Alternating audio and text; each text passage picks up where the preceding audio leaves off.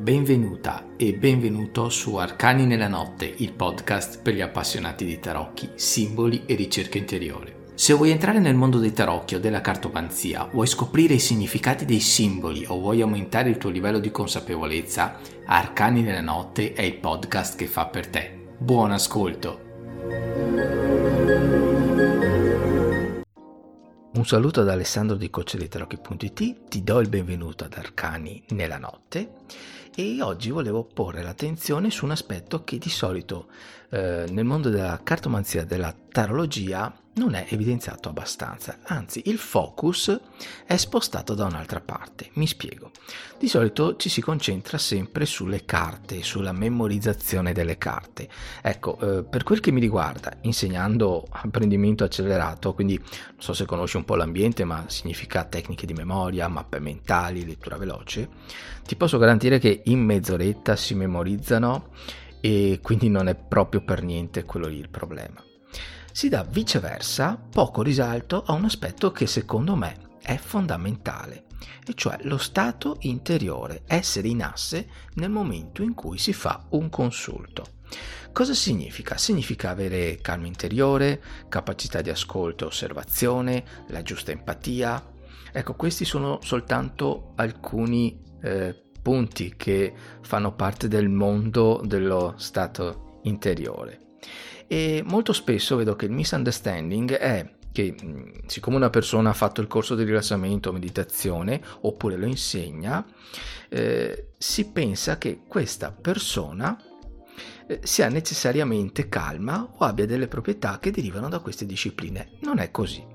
Non è così, o meglio, non lo è in quello stato di rilassamento 24 ore su 24, perché si sa benissimo, chi ha detto i lavori, che chiunque deve sempre fare esercizio, in un certo senso quindi deve fare mh, mm, sempre un setting. Per rendere un po' magari masticabili meglio i miei ragionamenti, potrei fare un parallelo mh, mm, con il mondo sportivo, ecco. Eh, significa tenersi in forma. Faccio un esempio, se uno non si alleva, se uno sportivo non si allena, cosa succede? Ecco, non allenarsi, non fare setting significa fare dei consulti sbilanciati energeticamente e dare suggerimenti su proiezione.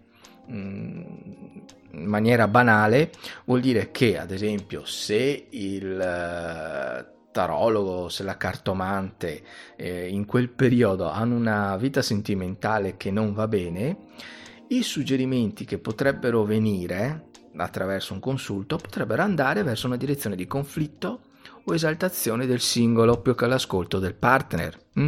Diciamo che si tende a dare del proprio e questo è inevitabile, dare del proprio in base alle proprie esperienze, in base a, a quel momento presente emotivo, eh, unito al significato dei tarocchi o delle carte o delle sibille in genere, ok? Quindi, detto questo, questo questi sono un po' i, i presupposti, ma vale per tutte le discipline che hanno a che fare con la relazione con le altre persone. Eh, sappiamo benissimo che rapporto, anche entrando in un negozio, trovare la commessa che quel giorno è triste, ci passa delle emozioni di un certo livello. Ovviamente il setting che ci si aspetta da un professionista, non la togliere della commessa, ma un professionista che fa coaching piuttosto, piuttosto che eh, psicologia o o fa consulti, ovviamente deve essere di un certo livello. Ok? Allora, detto questo, mh, mm, ci terrei a indicarti due esercizi utili che possono aiutarti verso questa sfera. Non solamente, ovviamente, eh, contestualizzati al consulto, ma in generale proprio per la propria vita. Uno è l'estrapolazione dei criteri comportamentali dei valori. Allora, bisogna innanzitutto capire la gerarchia e i contesti in cui i valori sono immersi. Non basta fare la lista come viene fatto in tanti corsi, soprattutto tanto tempo fa, era all'ordine del giorno dei corsi di comunicazione, eh, fare la lista dei valori, metterli uno dopo l'altro e quindi creare una sorta di lista della spesa. bisogna estrapolarli, analizzarli e testarli in più contesti. Quindi più che una lista eh, si crea un grappolo perché i valori non sono stringhe, sono entità, sono anche forme energetiche eh, che potremmo rappresentare meglio attraverso la forma delle bolle. Quindi immagina un grappolo in cui i valori si vanno a toccare un l'altro e non hanno una vera e propria gerarchia. È ovvio anche che bisogna tenere presente che nel tempo variano e anche possono cambiare di importanza in base a ciò che ci accade nella vita. Un matrimonio, un lutto, un lavoro nuovo possono cambiare in modo significativo i valori e i criteri che stanno rispetto al comportamento. Mm? Questo è uno. Il secondo eh, esercizio che posso suggerirti, quindi il primo era di fare un po' mente locale su questa tipologia di eh, comunicazione che abbiamo verso di noi, il secondo esercizio è di tipo mentale energetico. Ovviamente non ti posso far fare l'esercizio in sé in questo momento perché eh, se mi stai ascoltando mentre guidi o stai facendo cose che hanno bisogno di attenzione rischierei di crearti dei problemi ok? Quindi io te lo spiego soltanto. Appena è un modo di rilassarti e magari che ne so stare distesa o disteso sul divano magari ripensa a quello che ti sto dicendo e fai un test. Mi farebbe anche piacere sapere se eh, quello che ti sto dicendo ti torna e se hai trovato delle, eh, dei ritorni positivi in base a quello che ti ho detto? Allora, la prima fase è di entrare in uno stato di rilassamento. Puoi andare per far questo in, su YouTube, ascoltarti eh, un qualsiasi video eh, sul rilassamento e quindi già automaticamente potresti entrare in questo stato. Oppure magari hai già tu una playlist o un CD relativo a musica New Age, ok? Dopodiché visualizza una linea energetica che ti attraversa eh, in verticale, okay? quindi che eh, parte dal cielo, entra dentro la testa, esce dai genitali e scende giù fino al centro della terra. Dopodiché, in base al tuo respiro, visualizza una palla che rappresenta il tuo baricentro e man mano che respiri e prendi controllo del ritmo della tua respirazione, cerca di tenerla sempre più bassa. Questo perché farà sì che il tuo baricentro sarà sempre più centrato, più concretizzato verso il terreno. Un meta esercizio che può tornarti ancora più utile è di osservare, ad esempio, i colori della linea che ti attraversa, eh, l'altezza del baricentro, dove l'hai creata all'inizio e fino a che punto sei riuscito ad abbassarla il colore della palla. Mm? Ecco, questi sono, oh, ti possono dare queste riflessioni dei risultati che sono ottimi per l'analisi, anche senza fare l'esercizio in sé. Bene, allora, detto questo, eh, voglio riassumere. Mi farebbe piacere sapere cosa ne pensi, se hai mai provato a fare questa tipologia di esercizi, quali sono stati i tuoi risultati, se qualcosa non ti è chiaro contattami, scrivimi, eh, ne parlo con te molto molto volentieri, anzi più discussione si crea meglio è per tutti, ok? Perché ci si può scambiare opinioni e magari anche eh, migliorare la tipologia del, degli esercizi. E mm, detto questo, anche ti ricordo, ti ricordo un favore che potresti farmi, di mettere 5 stelle a questo podcast. Eh, a seguire eh, nel mio intervento ci sarà anche Eros Poeta e Fabio? Di mettere 5 stelle perché l'algoritmo premia soltanto i podcast in, in termini di visibilità eh, premia i podcast che hanno 5 stelle. Da 4 stelle in giù li, li valuta um, negativi quindi tende a fare abbassare il rank. Quindi visto che siamo um, non dico famosissimi non siamo all'inizio ma neanche siamo veterani del podcast, se ritieni che i contenuti che vengono divulgati, che stiamo cercando di divulgare, siano utili, eh, dacci una mano, tanto a te no, non costa nulla. Bene, detto questo, io ti saluto, eh, ti ricordo che se vuoi capire come migliorare la tua attività di cartomante o, o di tarologia e vuoi fare un percorso gratuito attraverso dei video, mh, mm, c'è sul blog cocceritarocchi.it eh, un percorso completamente gratuito. Basterà che tu inserisca nome e email e poi potrai fare degli esercizi eh, che ovviamente ti possono tornare utili anche se parti da zero, da questo livello. Ok? Bene, io ti auguro una buona giornata, un saluto da Ale di coacheditorocchi.it e noi ci vediamo alla prossima. Ciao! Ciao, benvenuti. E allora, oggi abbiamo questa seconda ehm, lezione che parla dell'argomento della speciazione con riferimento a, anche a, a, dei modelli di comprensione e di superamento se appunto ne, ve ne sono e come eventualmente potrebbero essere concepibili. Va bene? Quindi in questa seconda e occasione parleremo del futuro. Nella precedente, che è stata la prima delle 12, abbiamo parlato dello stato attuale, abbiamo accennato allo stato attuale. In questa invece andiamo un po' a capire cosa si prospetta all'orizzonte. E mm, per iniziare possiamo iniziare a argomentare quelli che sono i quattro elementi filosofici, possiamo definirli, eh, sono uno schema eccezionale mh, usato da tempo immemore dall'umanità, dai saggi di tutte le epoche, e proprio mh, in ragione del carattere intuitivo che riescono a trasmettere e della mh, eh, autenticità intrinseca che i, i, ciascuno di questi elementi accompagna con sé. E possiamo infatti notare che ogni cosa, ogni cosa del, che può essere percepita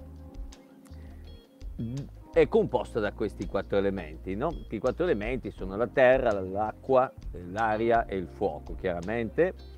Vi sono delle eh, culture che considerano anche un altro elemento che è l'etere, però è un elemento astratto, e altre ancora classificano gli elementi in un altro modo. Noi in particolare già da molti anni, eh, dal corso L'agnosi del fuoco che tenni a, da, in quel di Monza, una, penso una dozzina d'anni fa, non mi ricordo più, e che ancora comunque potete trovare, immagino, sul mio canale eh, i contenuti di questo corso, la ripartizione che utilizzo è mh, mm, quella di considerare il fuoco come un elemento eh, che ha delle caratteristiche ma non può esistere a sé stante.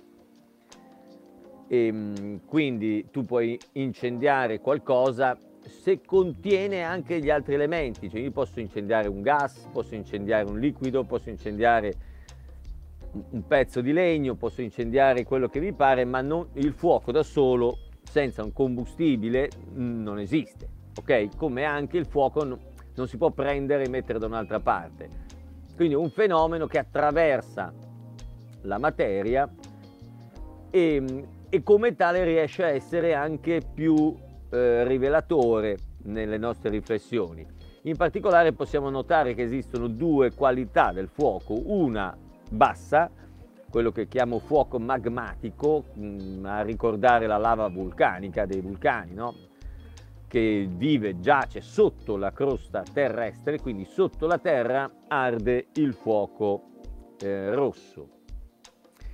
Mentre sopra eh, la terra c'è l'acqua, sopra l'acqua c'è l'aria e sopra l'aria c'è il cielo, ci sono le stelle e c'è il fuoco celeste che un altro fuoco, ok? Quindi fuoco nell'infinito interno, fuoco nell'infinito esterno. Tra i due la vita.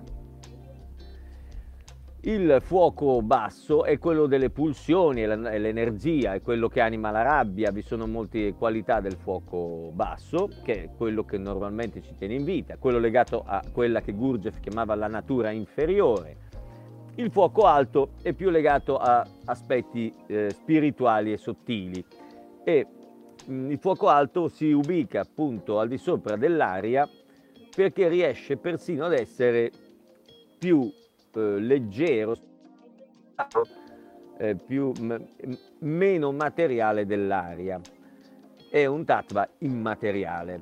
Tattva è un'espressione che ogni tanto è stata usata, quindi la, la uso anch'io ogni tanto.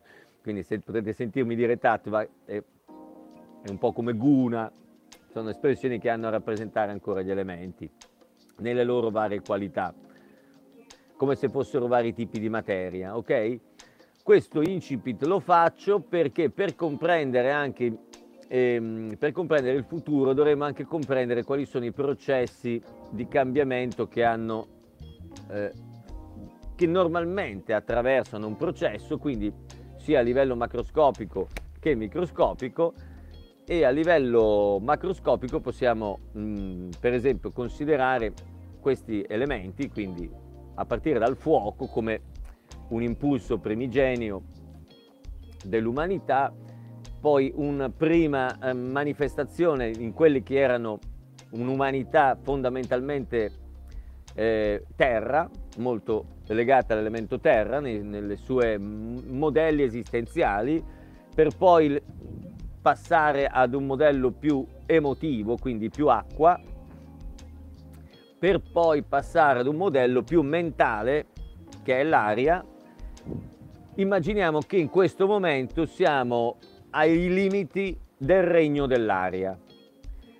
Ai limiti, e questo ovviamente è un problema perché trascendere il pensiero pesante, il pensiero lineare pesante, raziocinante, materialistico, equivale a iniziare a avvicinarsi al regno del fuoco celeste. Quindi sarebbe il prossimo passaggio evolutivo che un individuo o un egregor di individui eh, potrebbe eh, avvicinarsi a fare in qualunque fase e in qualunque tempo, però il passaggio è riuscire a trascendere la eh, meccanicità della mente di superficie, come la chiama Eckhart Tolle, o la mente sensoriale, come la chiamano in vari ambiti, tra cui eh, l'ognosticismo che ho per anni eh, seguito, anni fa, mente sensoriale o sensuale, cioè legata ai sensi, il laboratorio di sensi. Io la chiamo mente informatica, va bene?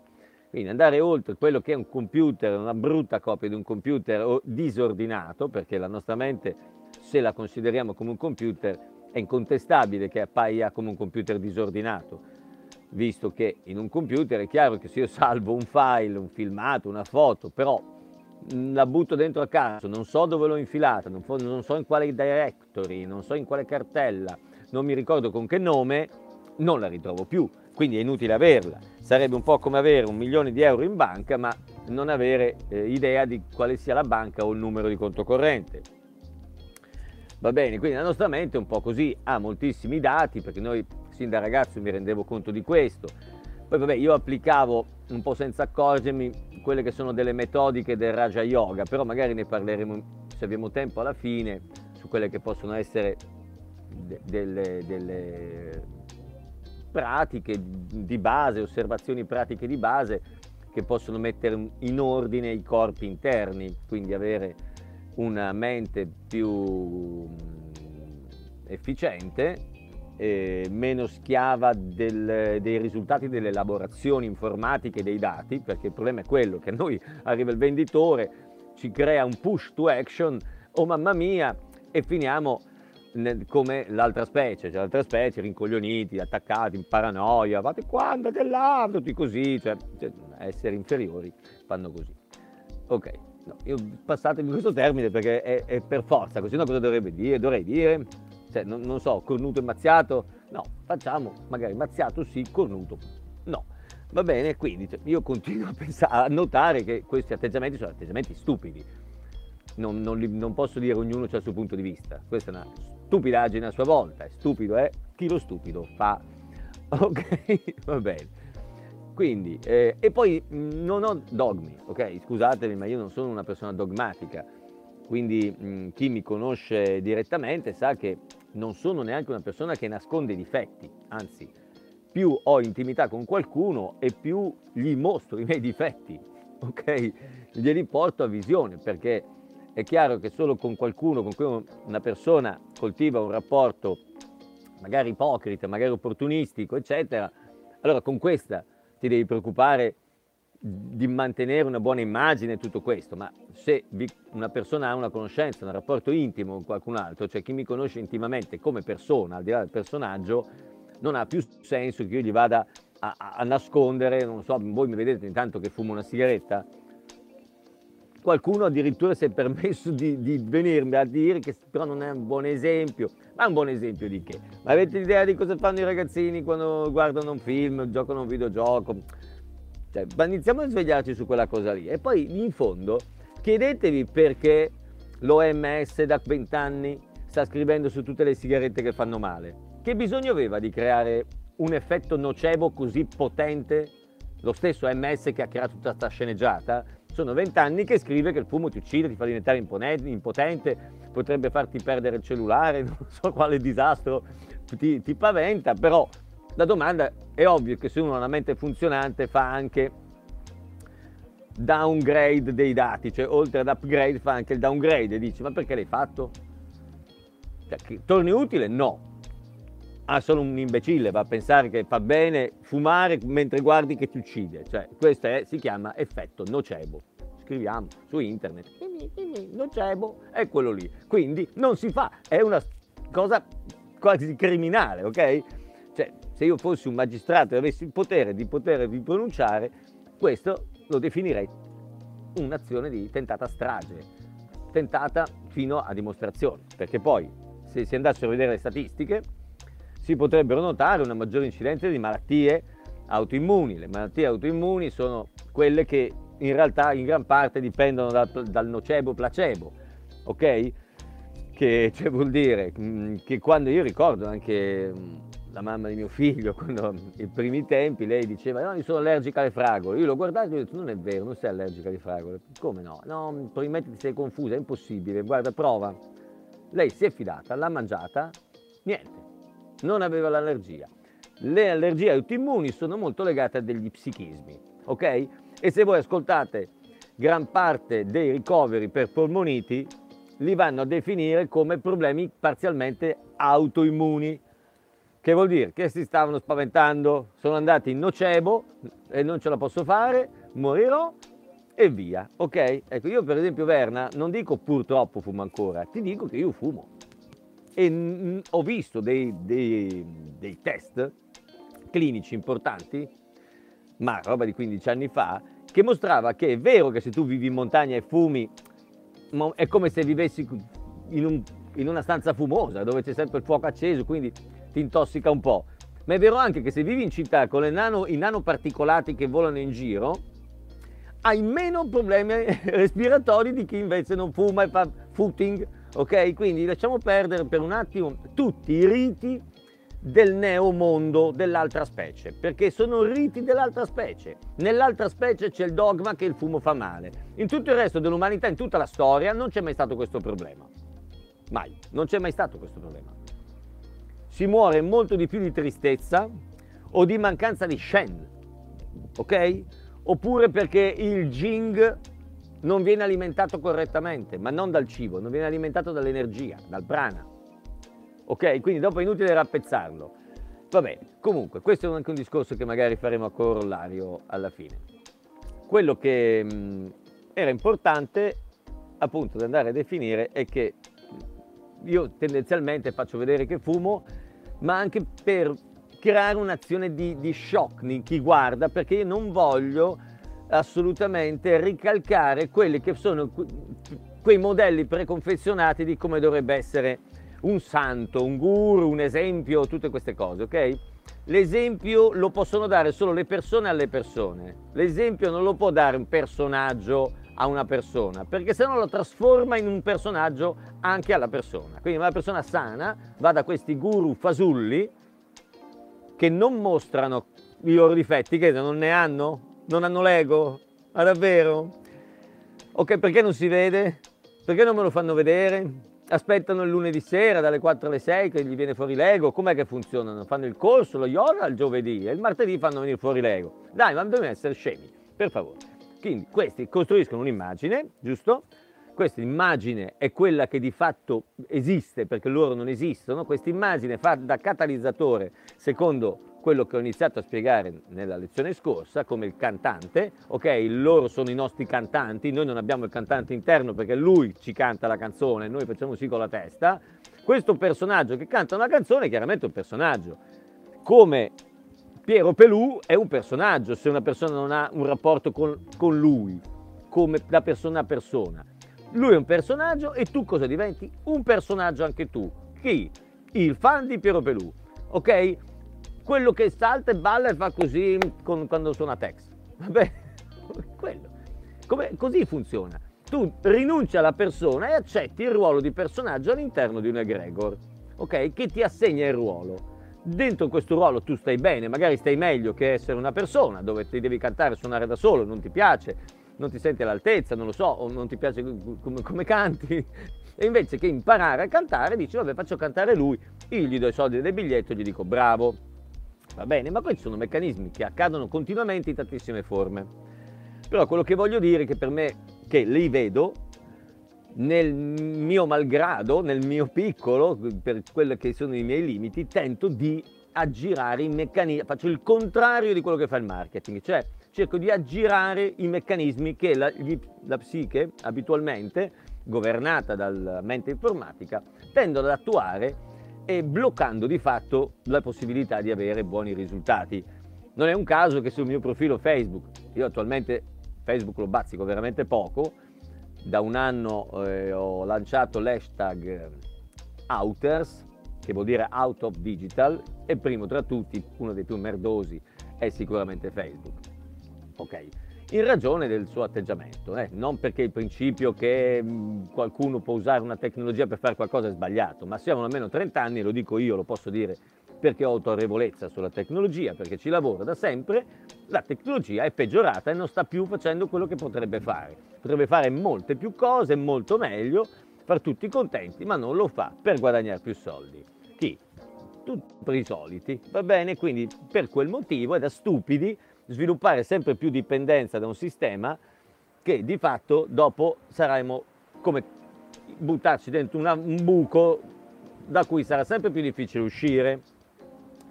Ok.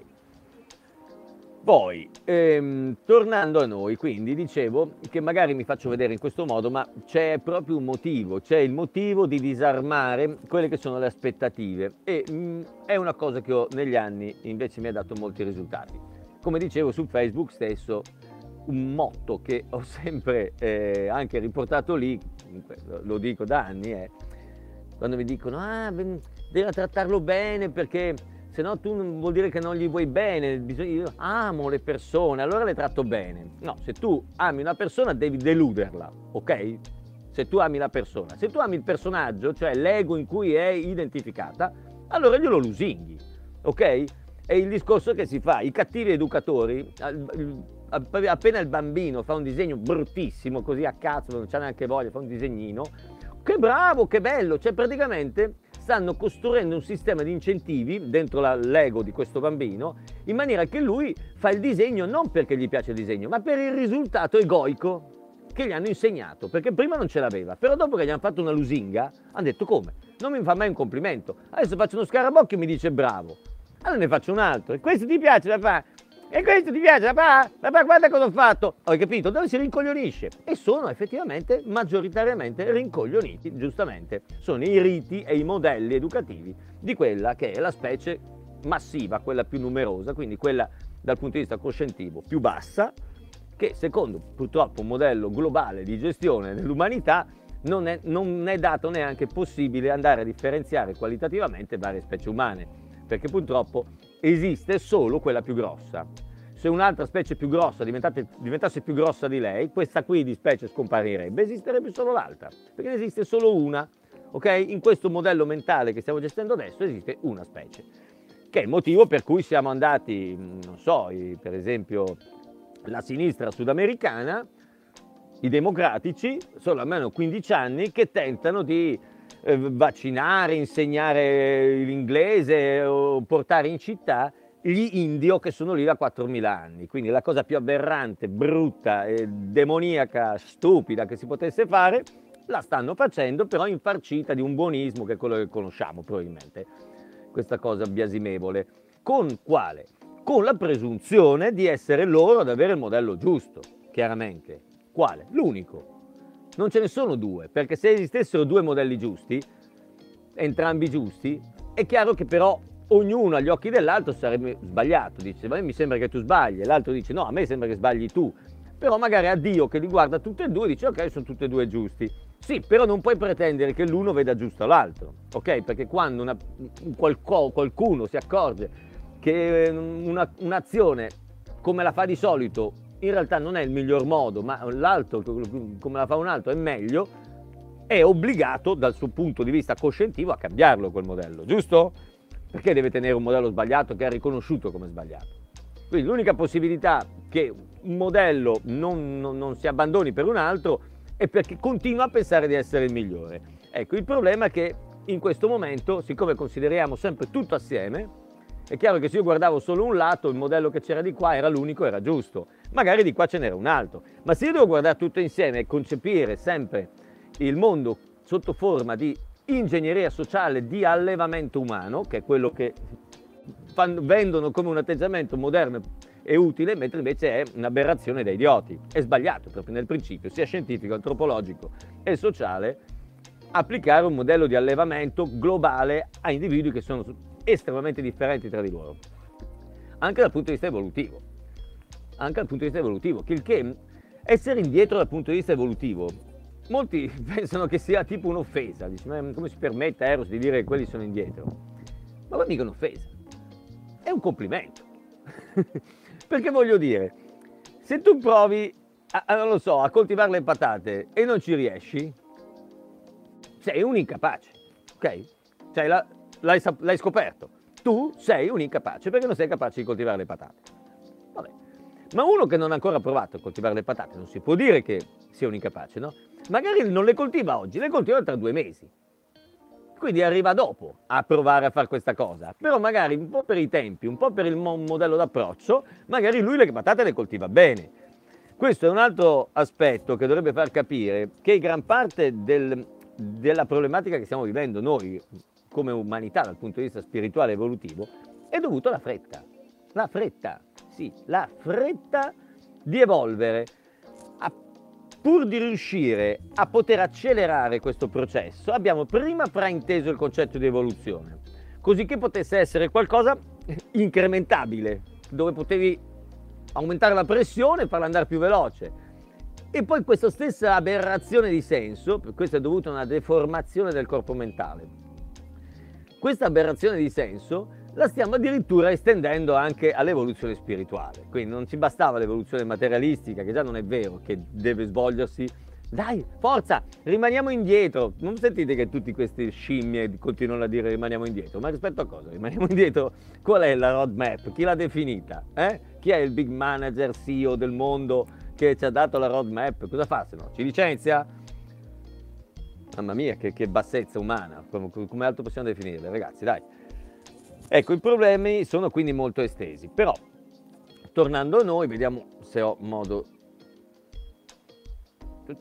Scusate, sono fatto qualche appunto, però è qua sul computer. Ok, uno degli esempi che chiaramente eh, potete verificare, accertare direttamente, è legato anche alla sovrappopolazione. Sì, effettivamente c'è una grande sovrappopolazione. Eh, cose, da cosa è causata? Dal fatto che hanno fatto delle batterie d'allevamento intensivo. Ormai da una cinquantina d'anni, sessantina d'anni, si sono, oh, sono aumentate a dismisura, sono, si sono affermate come i modelli principali di allevamento umano le, l'allevamento in batteria intensivo. Cos'è? Le città, no? Uno sopra l'altro, tubi che portano il cibo, tubi che portano l'acqua, tubi che la fanno uscire, allevamento. Nessuno sa un cavolo di chi c'è fuori, nessuno si conosce, tutti abbastanza automatici, ehm, sempre più importante che tutti eh, osservino esattamente lo stesso rito, il loro comportamento deve essere normalizzato, per usare un termine che si usa nel, nei database informatici, normalizzare il dato, E questo è quello che si sta tentando di fare e tentano di fare sempre di più. Il, la pole position di, di questo delirio ce l'ha la Cina, che già da dieci anni, non da poco, ha sviluppato tutta una serie di sistemi di controllo e previsione di quelli che sono gli andamenti dei gusti, delle tendenze sociali, eccetera. Una eh, ingegnerizzazione dell'allevamento pollaio intensivo e la Cina è anche ovviamente il paese che vanta più big city, quindi città eh, brulicanti di umani insetto, eh, in gran parte ovviamente poveri e senza particolari livelli di istruzione. Eh. Il livello di istruzione medio dei cinesi è molto più basso di quello indiano, tanto per farne uno, e gli indiani però sono più poveri come paese in generale, ok? Però, vabbè, chiaramente per me ho una simpatia particolare per gli indiani, mentre per gli, ecco, mettiamola anche così, a me sta sulle balle la Cina come mostro, ok? Sta sulle balle vuol dire proprio mi è antipatica. Il suo approccio come entità unica è brutto, è brutto e inumano. Non ho assolutamente una neutralità totale rispetto all'individuo cinese, neutro, perché? Perché è neutro anche lui. Cioè lui è neutro, è un nulla quando parli col cinese. Non capisci neanche bene mm, che cosa vuole, cosa cerca, niente. Ok, a poco, manifesta poco questo, ok? Sarà che sono un po' latino e allora mi piace di più manifestarlo. E due, in più ho grande stima per la Cina intesa come, come popolazione tradizionale, antica. Una gran parte delle più grandi intuizioni di tipo metafisico le dobbiamo all'antica Cina, al taoismo, ok? E, ehm, parlando di sovrappopolazione, quindi ci troviamo che ci ricorda il principio dei topi di Calun. Topi di Calun che sono anche un celebre esperimento di non mi ricordo quali anni, ma non moltissimi anni fa, perché ci sono ancora i filmati in bianco e nero, li trovate su YouTube. Esperimento dei topi di Calun questo esperimento molti lo conoscono già e questo non è mai stato superato né argomentato né dibattuto, perché è palese che è così, perché quell'esperimento era un esperimento che andava a dimostrare nient'altro che quello che vi sto dicendo, che vi dirò in questo corso. Quello dimostra che è così come... Immaginiamo che l'esperimento lo facessimo adesso, direbbero, ah, la teoria della meccanica taoica di Aerospace è dimostrata con questo esperimento sui topi o quantomeno rappresenta una evidenza di probabile dimostrazione, perché poi bisognerebbe farlo sulle persone, ma sulle persone ci siamo già. Ok, comunque l'esperimento dei topi di Calun era eh, il tentativo di vedere come reagisce un essere vivente se gli si fornisce quello che presumibilmente pensiamo tutti che voglia. E siccome il topo vuole protezione, nutrimento, riproduzione, giusto? Vuole quelle cose lì, bere, mangiare, potersi accoppiare, eccetera, eccetera, in un ambiente dove non debba essere mangiato da predatori o, o cose di questo tipo. Ok, quindi gli ha creato un mondo ideale, un recinto, un gabbione, dove ha messo poche coppie, quattro coppie mi pare, di base di topi e le ha lasciate lì a prosperare.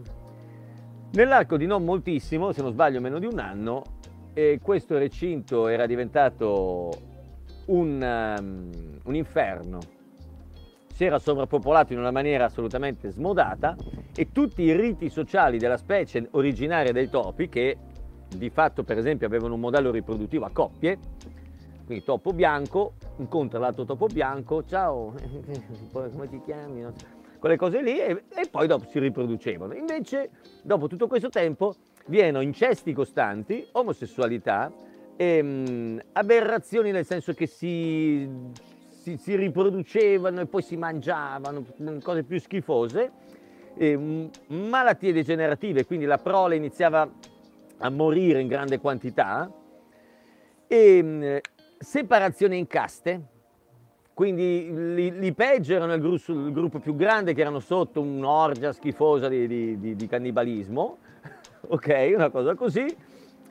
Più su c'erano zone dove erano solo femmine, non volevano più avere contatti con gli altri. Altre zone ancora più su che erano i, i belli, li chiamavano, che erano tutti i topi più belli, più sani, che si mettevano là sopra e poi passavano la vita ad annoiarsi non si riproducevano neanche, stavano lì così e non entravano più nel, nel mondo re. E lì ci possiamo vedere, ci possiamo vedere l'umanità. Cioè dal momento che tu come falso mito di progresso mi proponi l'eliminazione del disagio, tipo la dignità di avere una casa, tutti devono avere una casa. Ma che cazzo l'ha detto che tutti devono avere una casa? A parte che c'è gente che ha due case, tre case e poi va a vivere, va a fare bivacchi in natura. Beh, mi sembra squilibrato. Facciamo che invece non ce l'hai la casa, così tu stai in natura, poi ti rompi le balle e inizi a costruirtene una cerchiamo di capire che lo squilibrio è uno squilibrio, ok? Quindi non è che voglio impedire a chi ha le, tante case di continuare a divertirsi, però lui anche stando in quella condizione non è che è obbligato a essere anche allucinato e considerare che quella condizione sia naturale e sia utile per l'evoluzione. Se io rimuovo i problemi, ho sempre da mangiare perché ho il reddito di cittadinanza, ho la casettina uguale a tutti gli altri ho la televisione così non mi sento un pirla e posso essere indottrinato. Ho tutte queste cose, sono felice? No, neanche un po', ok? Lì dovremo comprendere cos'è la felicità, ma anche di quello magari ne parliamo più avanti. La prossima parliamo del mondo delle relazioni tra le cose e tra le persone e, e chiaramente socialità, parleremo anche eventualmente di questo. Ehm, quindi i topi di Calun ci mostrano che quando eh, vengono alterati questi equilibri, che sono equilibri di forze, dove l'essere umano, non solo l'uomo, ma anche la donna, quindi hanno sia un lato maschile che un lato femminile, quindi dobbiamo iniziare a ragionare come individui. Un paradigma evoluto sarebbe quello di eliminare i generi sessuali dal punto di vista sociale, cioè non è importante che sia un uomo o che sia una donna, non continuare a rimarcarlo, addirittura separando gli uomini in uomini un po' di qua, un po' di là, un po' di su, un po' di giù, decine, ok? Questo è ovvio che questa frammentazione rappresenta una forma involutiva del tessuto sociale. Una forma invece opposta sarebbe farla finita di fare una differenza perché se io sono un uomo magro, gracile, magari molto sensibile, sono più femminile di una donna grossa, tozza e, e fatta di plastica, ok? Quindi chi se ne frega che tu ti chiami donna e che te ti chiami uomo? Nulla. Ok, quindi chiaramente una, un approccio evolutivo sarebbe eliminare i generi, perché tanto si manifestano ugualmente, ok? I generi dovrebbero essere un dato di fatto, non un, un personaggio che tu eleggi, e quindi verrebbe meno questa identificazione dell'ego, io sono una donna, io sono qua, io sono un uomo, io devo essere un uomo, cazzo non sono abbastanza uomo, no, io non sono abbastanza donna, allora devo fare più donna o meno uomo. Eh, ok, dai, basta fare i malati di mente. Eh? Ok, quindi questo sarebbe il principio. In questo senso quindi ci troviamo che la sovrappopolazione è un segnale di degrado di quella comunità. Quindi tutta questa comunità di topi ha aumentato la dismisura di numero, rompendo gli equilibri che in ecologia si chiamano proprio biocenosi, cioè quindi non è più un luogo che rimane equilibrato e si limita solo a prosperare sempre di più, a livello evolutivo, coscientivo, come qualità. No, tu aumenti la quantità, se aumenti la quantità va a discapito della qualità. Tutto è così, ne parleremo anche nel mondo delle relazioni, anzi questo me lo, segno pure, scusate un secondo, relazioni, qualità, quantità.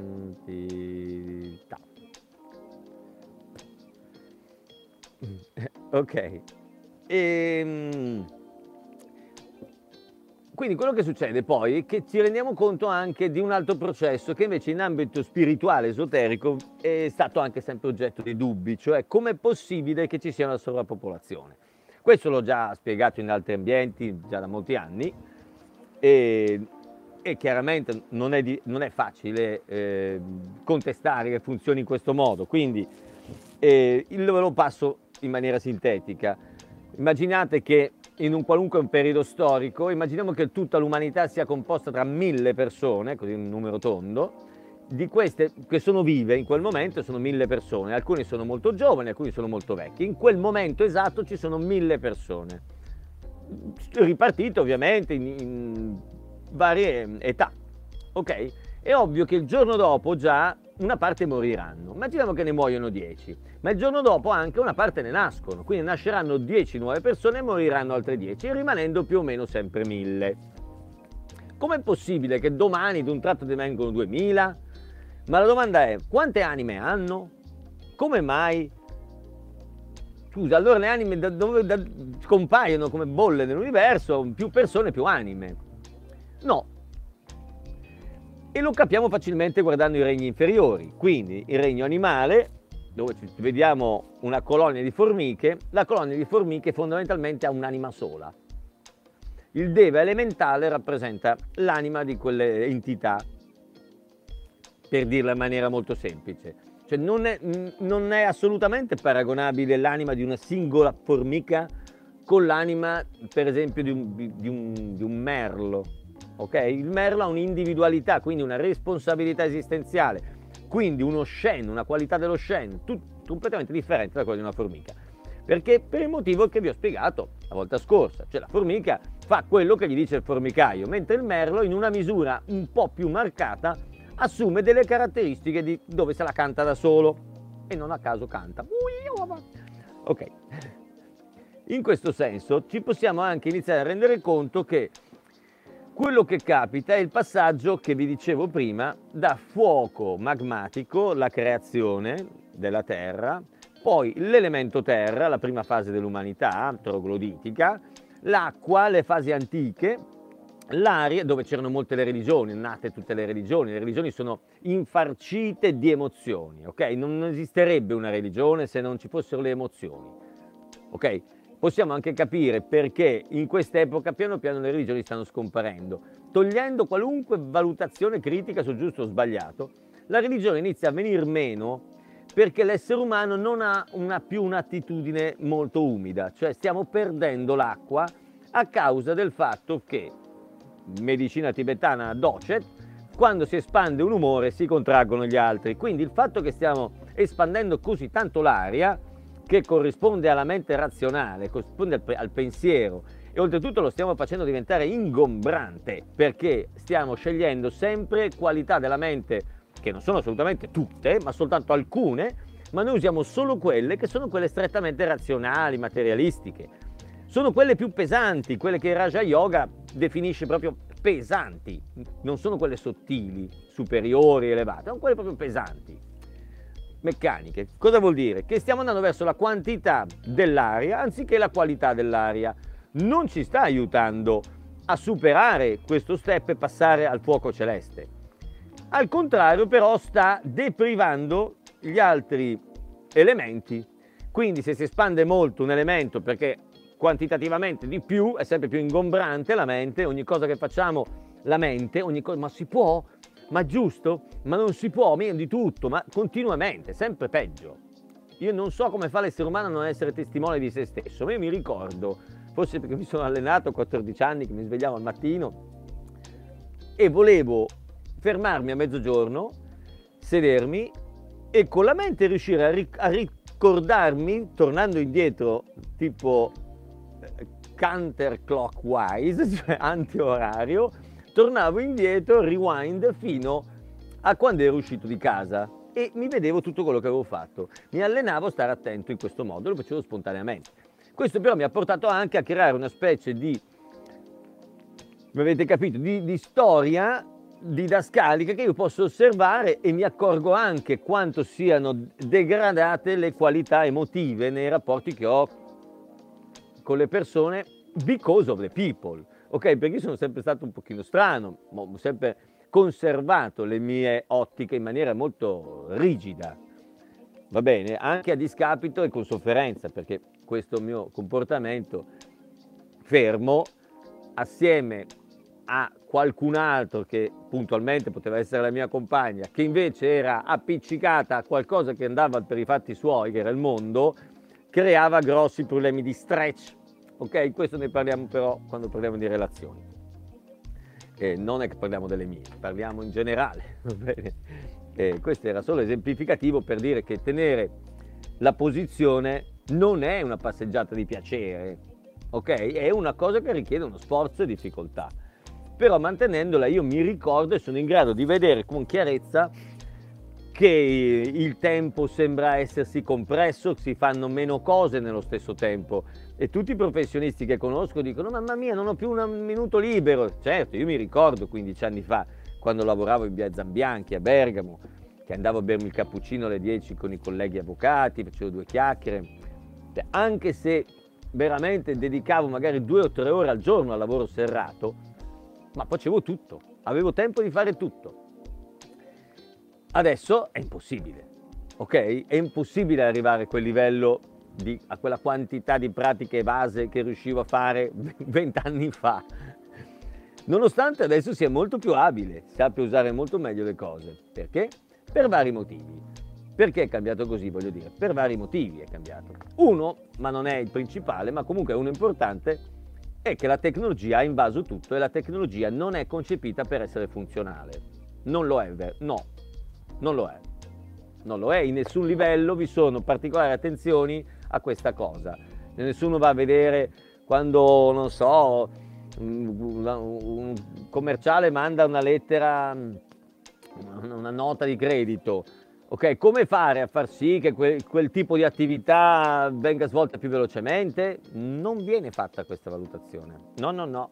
Se lo pensate siete ignoranti, dovete veramente erudirvi su questa cosa perché è soltanto un dato, il dato deve essere giusto, poi uno può essere più o meno intelligente, però se ha il dato sbagliato rischia pure di essere un intelligente scemo, ok?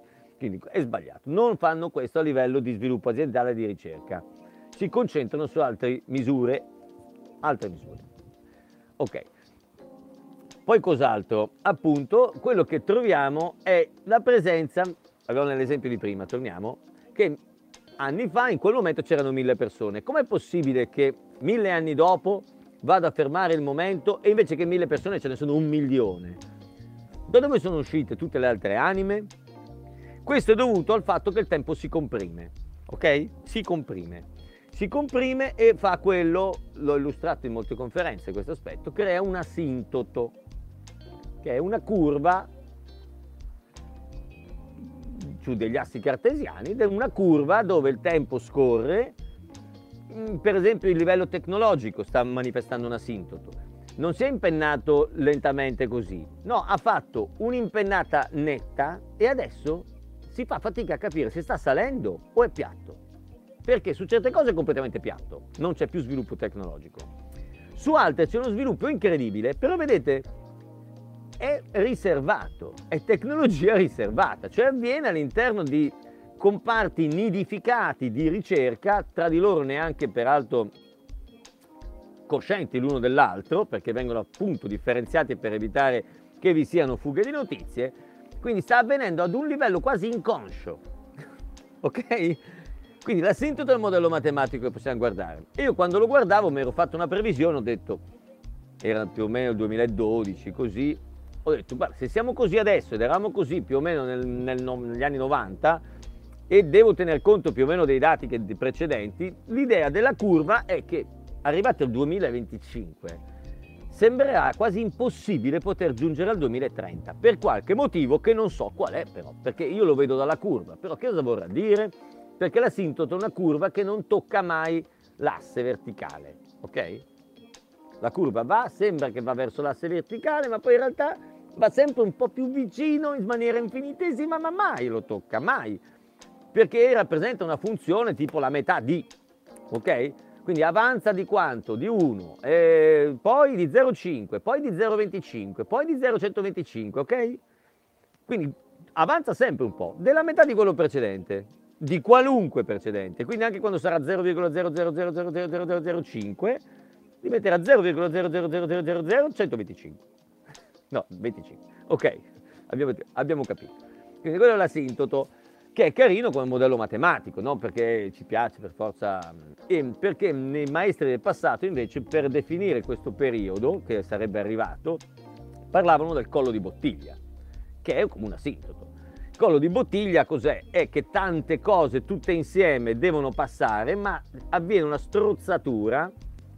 Sapete come funziona in idraulica? in idrodinamica, se noi abbiamo una sezione di efflusso dove passa il liquido, l'acqua, come un acquedotto, e noi la strozziamo e costringiamo il tubo a passare da un diametro grande a un diametro più piccolo, la velocità di scorrimento è costretta ad aumentare perché la portata d'acqua, che si misura in unità di tempo, litri all'ora, la portata d'acqua è data dalla velocità per la sezione di efflusso. Ok? Quindi siccome si calcola velocità per sezione del flusso, si fa presto a capire che quando tu diminuisci la sezione del flusso, per avere la stessa portata, devi aumentare la velocità di scorrimento. Ed è quello che succede. Per quello che abbiamo questa sensazione di fretta. Perché in realtà passano soltanto alcuni. Siamo come incastrati in un collo di bottiglia che diventa sempre più stretto. Quello che è evidente per tutti sta dando luogo ovviamente a risposte nell'ingegneria sociale da molti anni, con agende neanche tanto nascoste, abbastanza conosciute, che eh, hanno in maniera più o meno evidente eh, preso, deciso che il nostro futuro eh, sarà transumano. Ok? Il modello transumano, che poi deriva dal modello eugenetista dei nazisti, il modello transumano deriva, non è lo stesso, potremmo dire anche molto più stupido, il modello transumano. Il modello eugenetista per quel periodo era anche una cosa geniale, una base per ragionare. Però l'eugenetismo non è uccidiamo tutti i poveri ebrei, eh? no, l'eugenetica è una cosa che aveva a che fare con la genetica, la manipolazione genetica, che è quella tecnologia con cui noi oggi stiamo obbligando tutti ad assumere dei mutageni, chiamandoli appunto vaccini, ma non sono vaccini. Qualunque tecnico sa che non sono vaccini, perché vaccino sa che è vaccino, vaccino perché viene dalla pustola della vacca, vaccino, si chiamava così per quel motivo. Quindi la vacca sviluppa l'immunità, tu gli succhi un po' di pus dalla pustola, te lo inietti e hai fatto il vaccino del vaiolo o qualsiasi altro. Okay, quindi il principio era quello, cioè io devo avere, stimolare il sistema immunitario affinché poi, e se per stimolarlo devo prendere il siero del cavallo o il siero di un altro animale che l'ha, che l'ha già sviluppato questa immunità, quello è il concetto di vaccino, ma questo non usa lo stesso principio, quindi è sbagliato chiamarlo vaccino. Ok? Questo è un rimedio di tipo transumanista. Perché transumanista? Perché la genetica in una forma più rozza viene considerata come risultato dell'evoluzione. Poi è stato dimostrato che in realtà i geni mutano anche durante la vita, ok? Della persona, mutano i geni, va bene? E non sono fissi, quindi anche la balla della malattia ereditaria è una balla, andrebbe proprio sbugiardata immediatamente, invece la stiamo quasi iniziando a in, rendere incontestabile. Questi sono anche e la, mm, è un po' come se si stesse pietrificando la mente, la coscienza dell'essere umano, si pietrifica all'interno di tutti questi assiomi che iniziano a essere dogmi.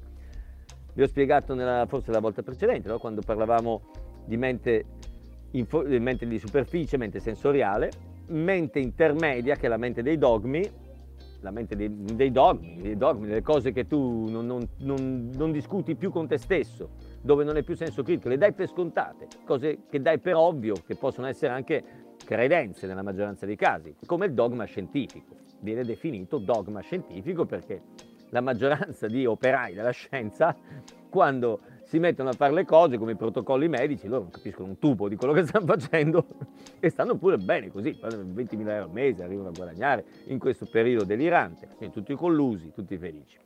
L'altra specie fa un po' schifo a guardarla, sì, effettivamente, sono d'accordo con te. E, ehm, però adesso parliamo di noi che si sta meglio, una bella giornata, c'è un po' di vento. E, ehm, quindi quello che appare però è che la, il collo di bottiglia genera nel momento una concentrazione di persone perché si rincarnano tutte in quel momento, per usare un'espressione che abbia a che fare con la metempsicosi, la ruota de, delle rinascite del samsara. Ok? non è l'argomento, lo accenno.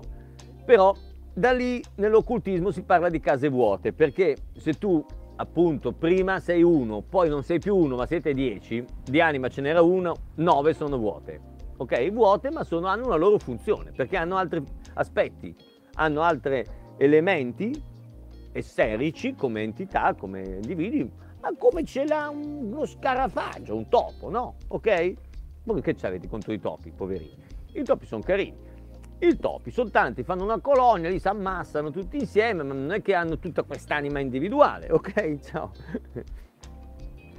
E non hanno tutta quest'anima individuale, hanno più o meno un'anima collettiva. Siccome si, ar- si può evolvere, quindi passare da uno stato collettivo a uno stato più individuale dove ti prendi più responsabilità su di te e ne deleghi meno alle collettività, oppure fare il processo inverso che è involuzione, quindi cessare di avere responsabilità tutta tu e delegarla a qualcos'altro, che per assurdo ormai oggi è anche un cavolo di algoritmo di un computer. Deleghiamo a lui di scegliere cosa mangiare. Abbiamo il tutor eh, di, di, di, della dieta e noi siamo talmente scemi come essere involuti, incapaci di sviluppare le nostre qualità, che non sappiamo neanche più cosa mangiare, no? Quindi abbiamo iniziato prima a pensare che per scoprire cosa mangiare dovevamo leggerlo su Wikipedia. Poi abbiamo iniziato a pensare che forse per sapere cosa mangiare dovevamo chiedere a un esperto che aveva studiato, che lo faceva di lavoro, ti faceva pagare, per poi arrivare a pensare che in fondo tutte le cose che sapeva l'esperto le abbiamo messe dentro questo computer e lui, il mio esperto, Cosa devo mangiare? Ecco, pensate, questo è involutivo e con l'involuzione aumenta il numero di persone di una collettività. Quindi è anche abbastanza normale che vediamo come nei topi di Calun persone che si riproducono, vendono i bambini su TikTok, eh, li, li, vogliono abortirne a chili. Perché vogliono abortirne a chili? I topi semplicemente li e mettevano, li buttavano lì e gli altri se li mangiavano nei topi di Calun, ok? Quando erano arrivati a questo livello di generazione. Noi che abbiamo tutte queste regole morali non lo facciamo, però li vendiamo al, a tutta la rete che c'è, sappiamo benissimo che c'è un indotto sul dark web dove puoi comprare bambini vivi, morti, a pezzi, come ti pare. Ok, 100.000 all'anno, mi pare numeri così o di più in Italia ne scompaiono. E ovviamente noi ci occupiamo di fare le pippe ai ragni, come diceva un mio amico, io preferisco dire a pettinare le bambole. Ok, quindi l'altra specie fa un po' schifo, ma però capiamola, è nel trogo del, del, dell'esperimento di Calun, cioè se era per loro se li mangiavano i bambini, se, però non possono perché fanno brutta figura, allora facciamo che li vendiamo, li abortiamo, abbiamo il diritto a, a buttarne fuori uno al giorno e ucciderlo, e quella è la mentalità. Che vogliono portare avanti chiamandola progresso. Vogliono questi non umani, no? Perché noi, per quanto in speciazione difficoltosa, noi siamo quello che rimane dell'umanità, noi come specie. La specie transumana invece ha rinnegato l'umanità proprio come origine, come principio e infatti non è un caso che si è affrettata a rompere i lignaggi. Ok?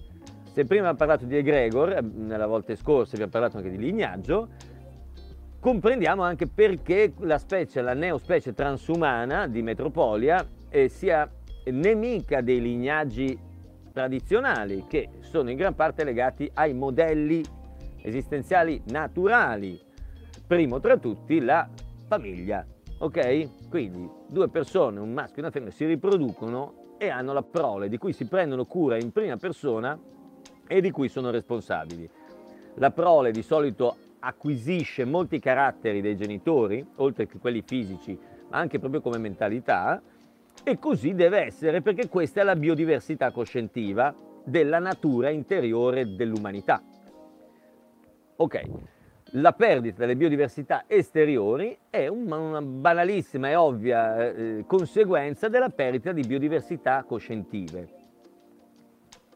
Perché che io sia una famiglia che ha una mentalità di un tipo, che sia una famiglia con una mentalità di un altro, sia mio figlio che il figlio dell'altro finiscono tutti e due indottrinati in una scuola che gli racconta un sacco di cazzate. Non cavolate, proprio cazzate. Cazzate spaventose. Pensate che io ho mollato l'università in, uh, dopo poco, mi sono rotto le balle, era veramente insopportabile, avevo da vivere una vita, un sacco di cose interessanti intorno a me e ero indotto in questa maniera, in questa tentazione di cazzeggi di, di basso livello. Avrei dovuto frequentare questo posto dove dei pomposi idioti mi volevano vendere per forza il loro libro mal scritto e per poi farsi ripetere a pappagallo quello che c'era scritto, indottrinandomi, rovinandomi il cervello, senza possibilità di imparare veramente. tutto per fare l'esperienza di stare tra amici, fare un pochino di, di festicciole, ubriacarsi e far sesso a caso in questo modo.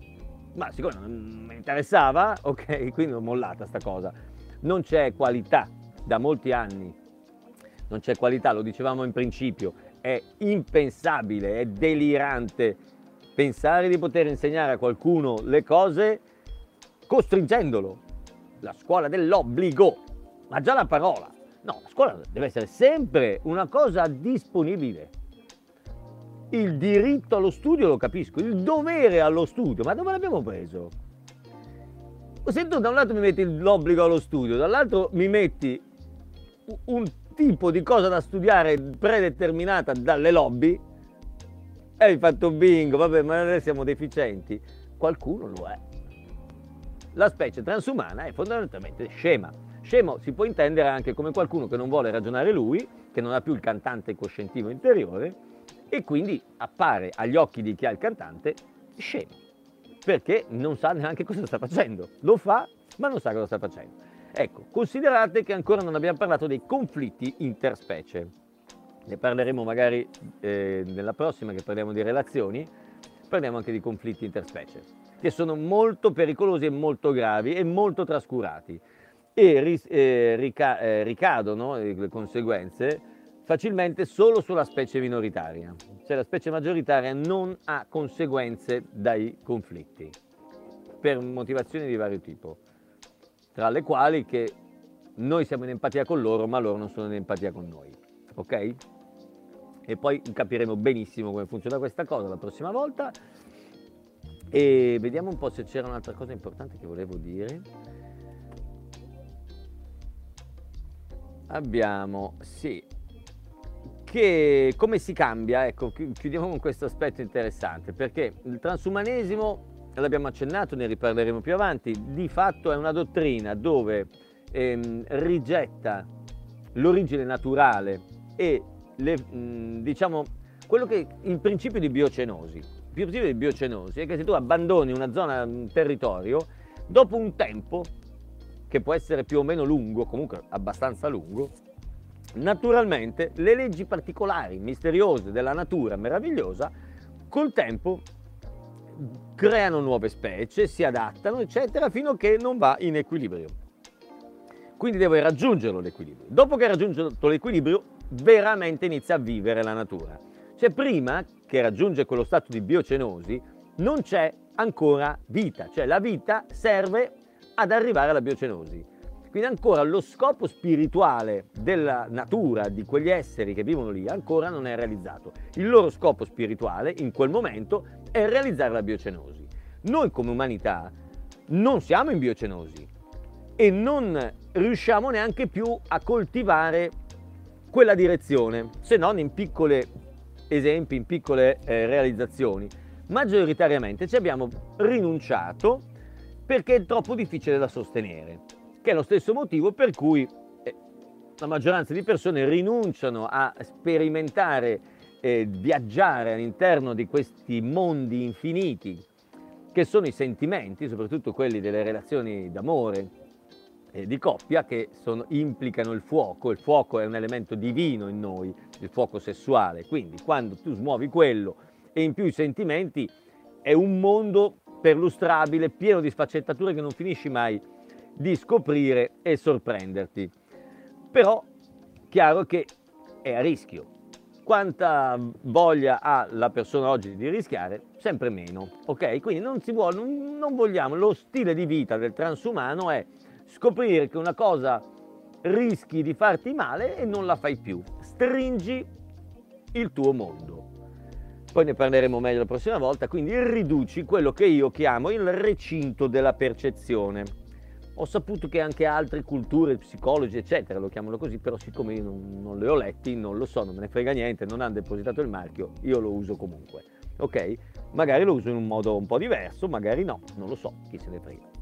Comunque il recinto della percezione è quello che dico, cioè è l'unico luogo dove di fatto tu esisti. Non puoi sapere cosa c'è dietro la montagna se tu non la vedi e non sai neanche, non, non l'hai mai vista, non, non, te ne ha mai parlato. No, non sai neanche che esiste quella cosa. Allo stesso modo noi non, non sappiamo che esistono determinati sentimenti.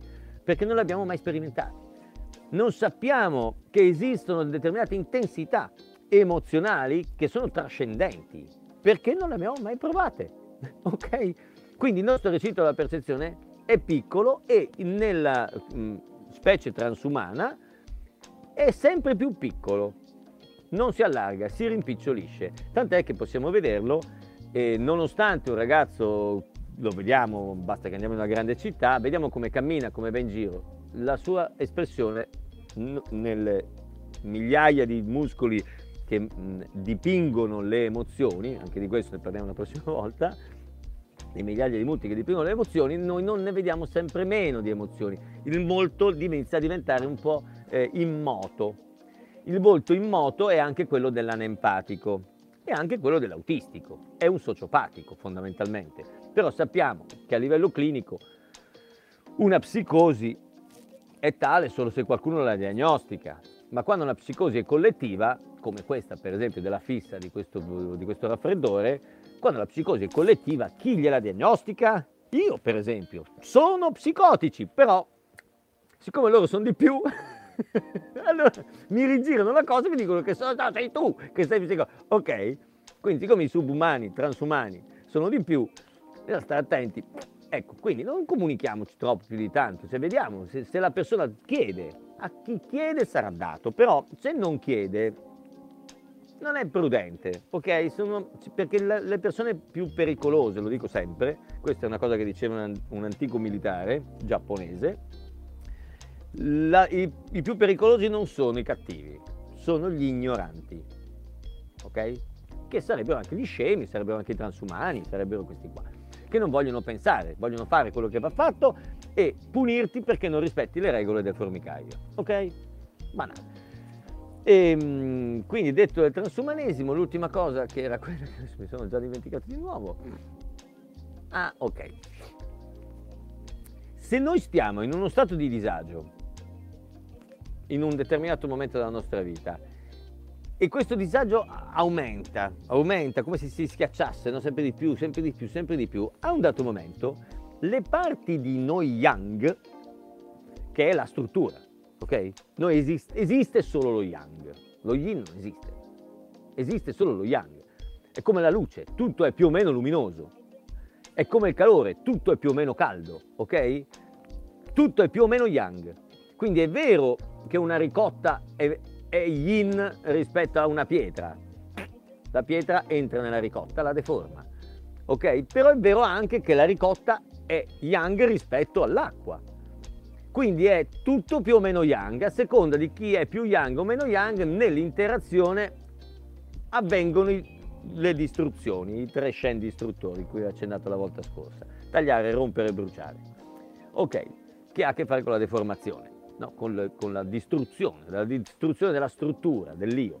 Ecco, ma l'io in sé appunto è puro yang, cioè l'ego è una materia maschile, yang. Ok, poi ci sono degli io che vengono definiti io yin, come appunto per esempio l'invidia. Però mm, questa forse è una didattica che adesso non c'entra molto, ci confonde e basta. La cosa interessante è come si cambia invece. Per cambiare dobbiamo andare a male, cioè avviene un momento che anche la situazione, non lo so, quando c'è un... ne parlavo quando, quando ci si lascia, cosa succede quando ci si lascia? È grave, molto difficile come situazione da vivere, per tutta una serie di motivi che ho spiegato. Il filmato magari, se volete, ve lo andate a vedere, eh, che di qualche mese fa, dovrebbe essere ancora disponibile, spero.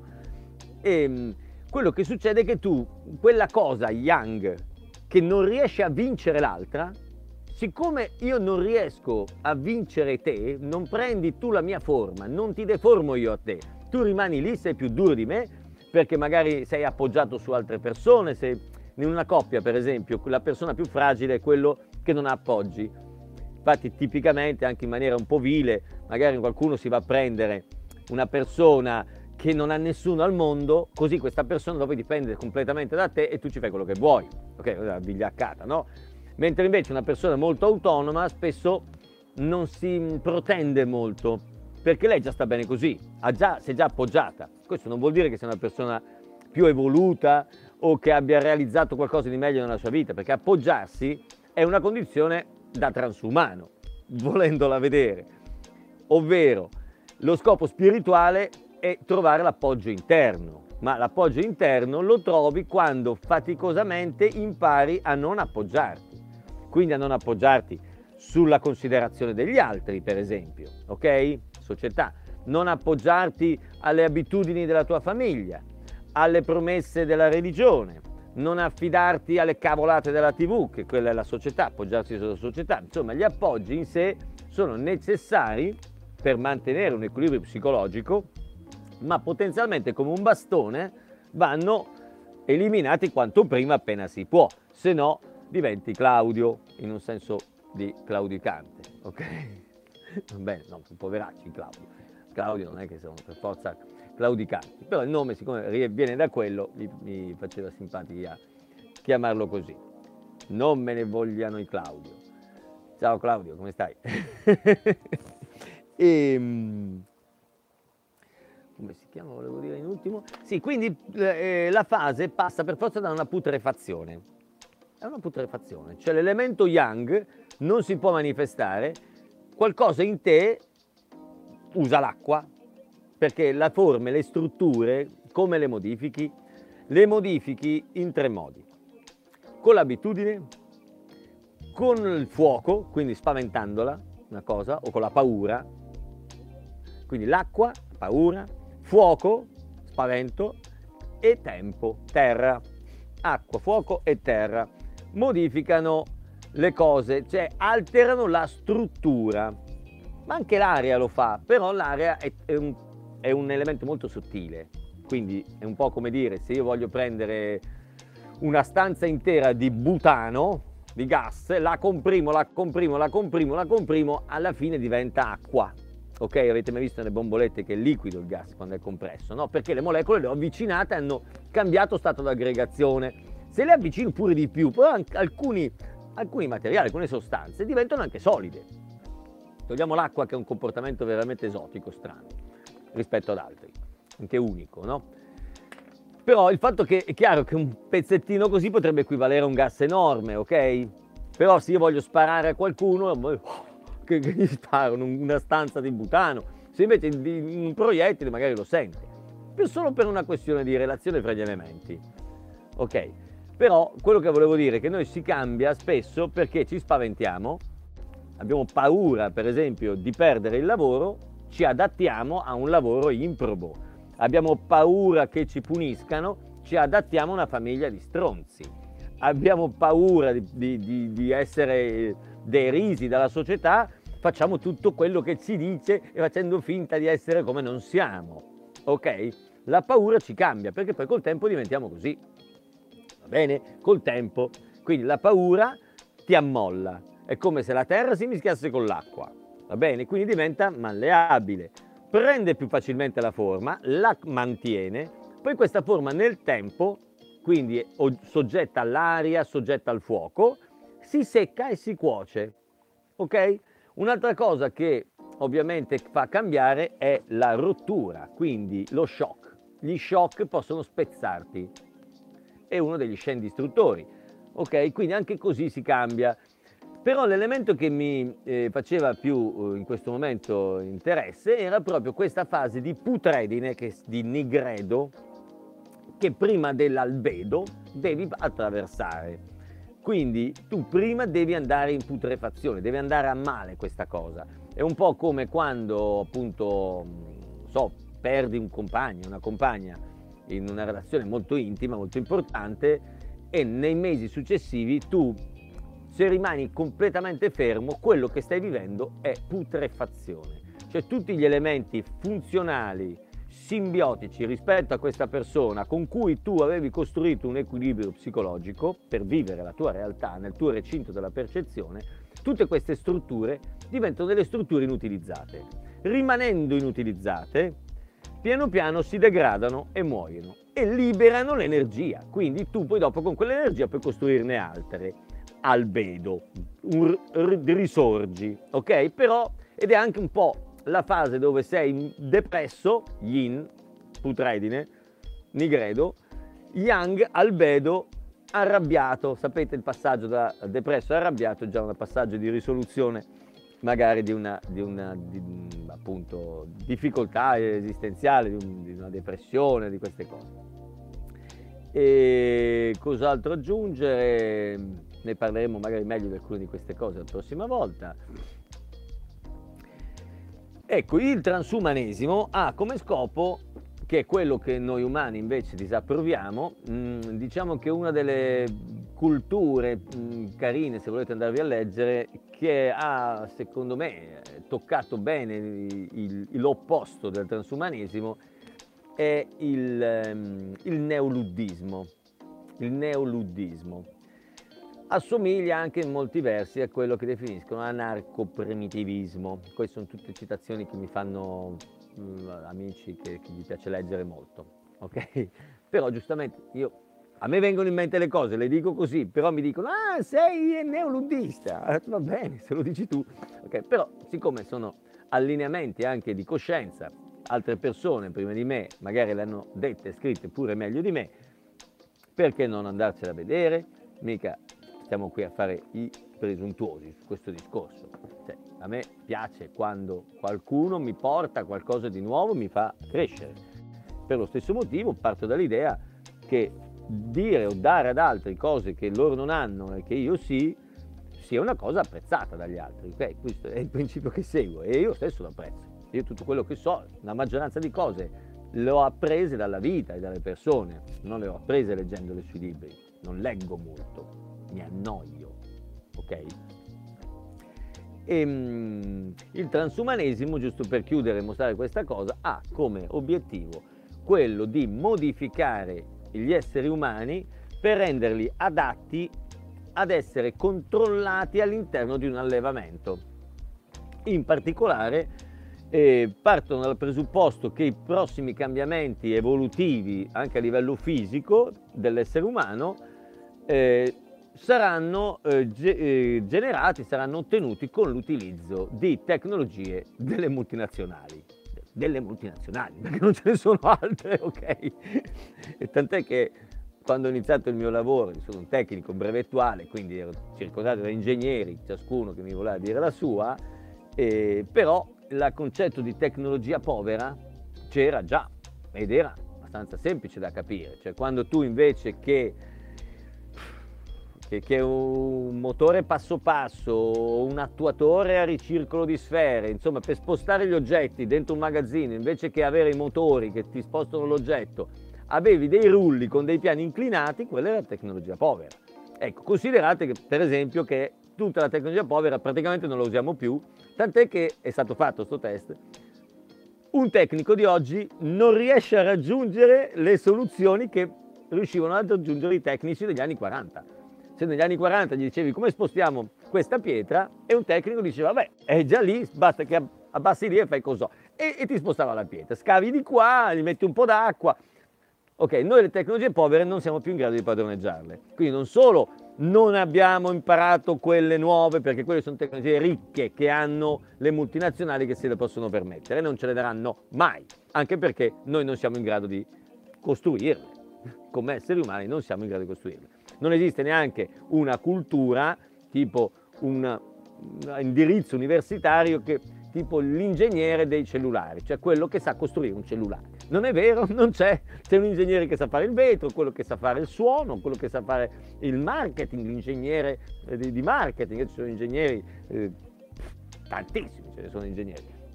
Ecco, quindi il transumano ragiona così, che vi devo dire, so che sembra veramente scemo, però non ho, non ho mai detto che la, la, neospecie transumana è fatta di individui intelligenti, ho detto che sono quantità e non qualità, quindi il singolo individuo è deprivato proprio di qualità, quindi non possiamo aspettarci più creatività e anche il suo modo peraltro di provate a, interagire, il livello tattile, l'innervamento neurale è totalmente comp- differente c'era un anziano molto intelligente che spiegava che la maggioranza di malattie sarebbero eh, autorisolte nel ritrovare almeno parzialmente un rapporto con la natura e con la terra, cosa che io coltivo molto e amo molto e che mi dà molto piacere e anche a tutti gli amici eh, che, e dei progetti che sto portando avanti.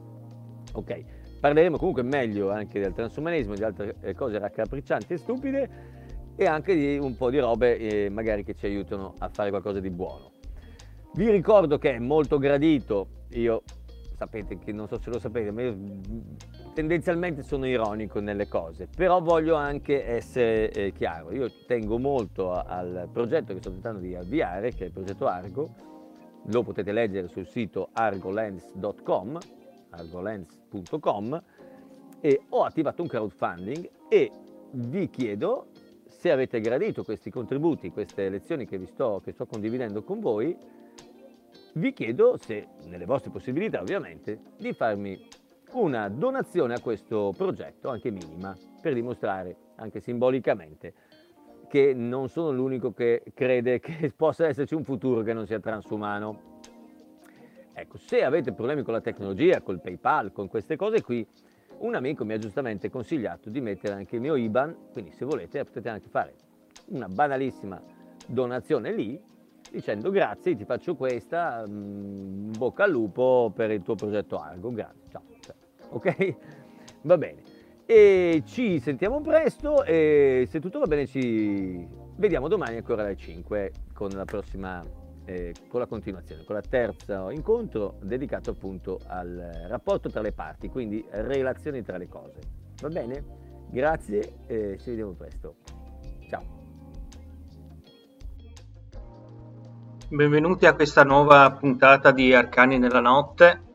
Un saluto a tutti i nostri ascoltatori, a tutti gli altri partecipanti.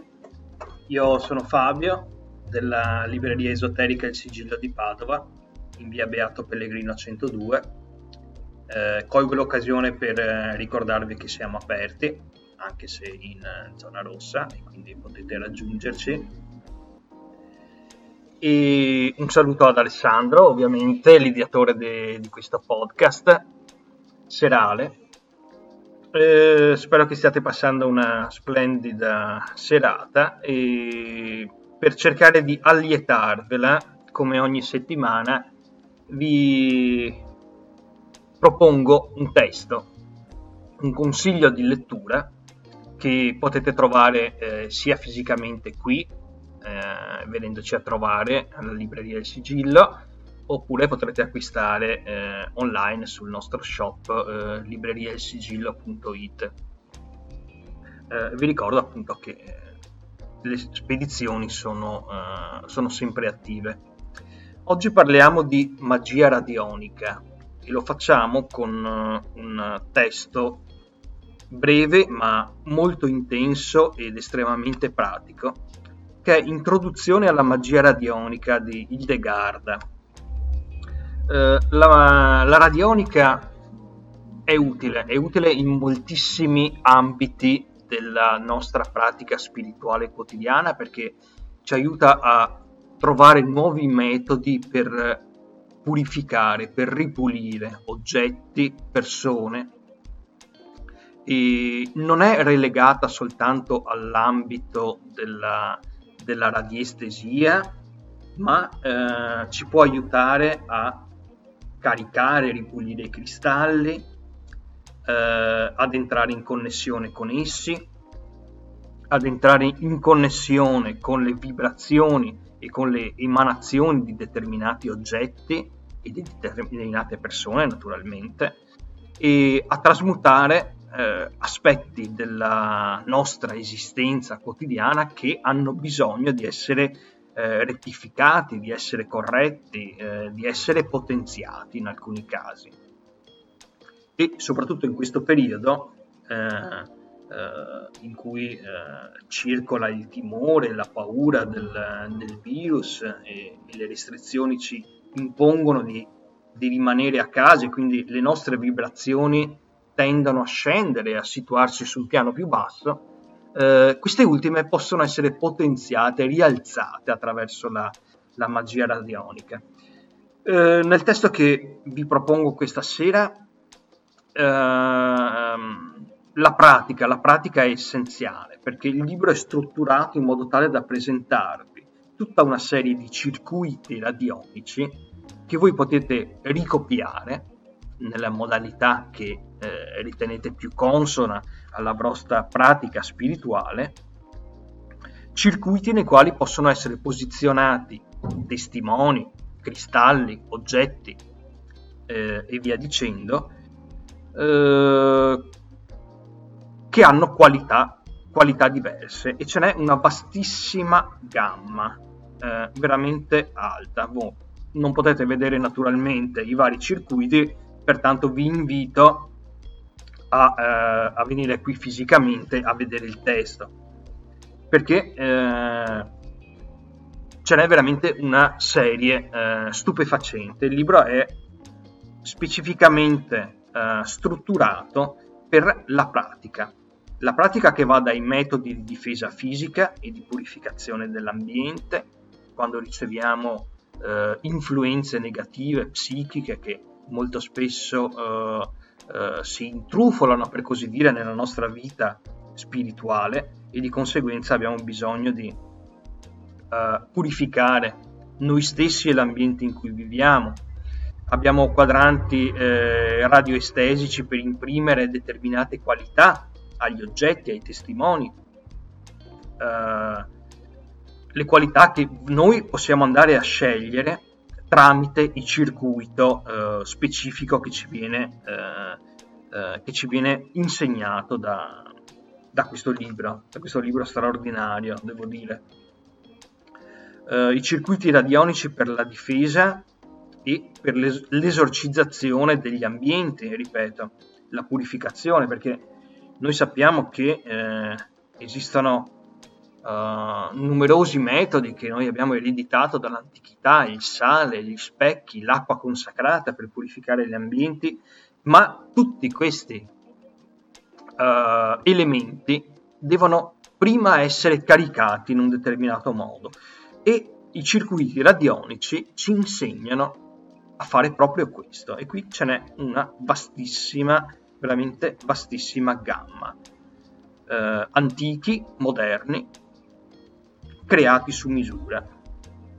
Uh, quando i sigilli, eh, quando la magia radionica incontra i sigilli, si vanno a creare circuiti eh, planetari. Quindi i famosi pentacoli planetari che la magia di Salomone, la chiave di Salomone ci ha insegnato fin dal Medioevo, eh, vanno qui a, a unirsi invece al circuito radionico. Questa è una particolarità del libro estremamente interessante che prende tutta l'ultima parte quindi circuiti radionici potenziati dai pentacoli e dai sigilli planetari. Quindi noi possiamo scegliere eh, con il nostro pendolo o con qualsiasi altro met- metodo eh, radioestetico che eh, utilizziamo usualmente nella pratica spirituale, quale circuito planetario utilizzare in un determinato giorno della settimana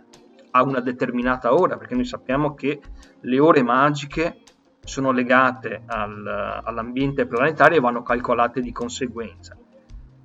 Per ciascuna ora planetaria, per ciascun giorno, noi abbiamo il circuito radionico corrispondente, incluso quello lunare, naturalmente, che ha una più vasta eh, eh, pratica, una più vasta eh, metodologia di eh, applicazione in quanto sappiamo che i cristalli stessi molto spesso eh, possono essere caricati alla luce della, della, luna piena. Quindi la volontà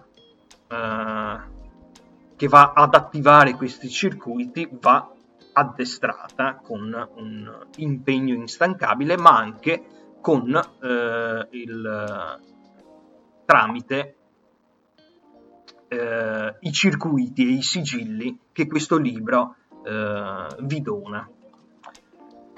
Introduzione alla magia radionica di Hildegarda, edito da Om Edizioni, per l'appunto. Bene, per questa sera è tutto, io vi saluto, eh, vi invito a visitare la, la, la nostra libreria e eh, ci vediamo e ci sentiamo soprattutto la prossima settimana con un altro appuntamento di Arcani della Notte. Buona serata a tutte e grazie dell'ascolto.